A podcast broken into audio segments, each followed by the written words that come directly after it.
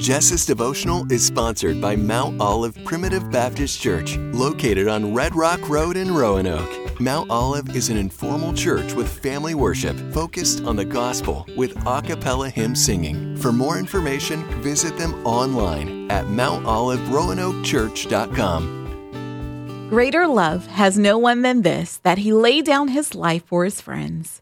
John 15, 13. For all those who have protected our nation, for the men and women in uniform, together we say, Thank you. We take time to remember today and say a prayer of gratefulness for the many who have been willing to pay a great price for our freedom. May God help us to live so courageously. May we follow the brave examples of those who have gone before us. Thank you for reminding us that there's incredible love and sacrifice displayed when one is willing to stand strong and fight for freedom. Dear God, we thank you. We thank you for freedom you have given us and for the price that was paid by Christ so that we could live free. We remember today the cost of it all, the great sacrifice for freedom. We thank you for the brave men and women who have fought and continue to fight so courageously for our nation. We ask for your covering and blessing over them and their families.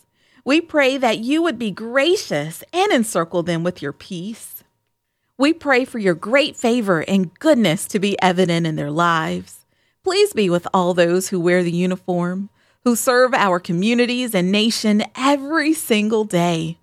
We ask that you provide your protection that you would be their guiding force who leads the way and their rear guard who keeps them safe from behind.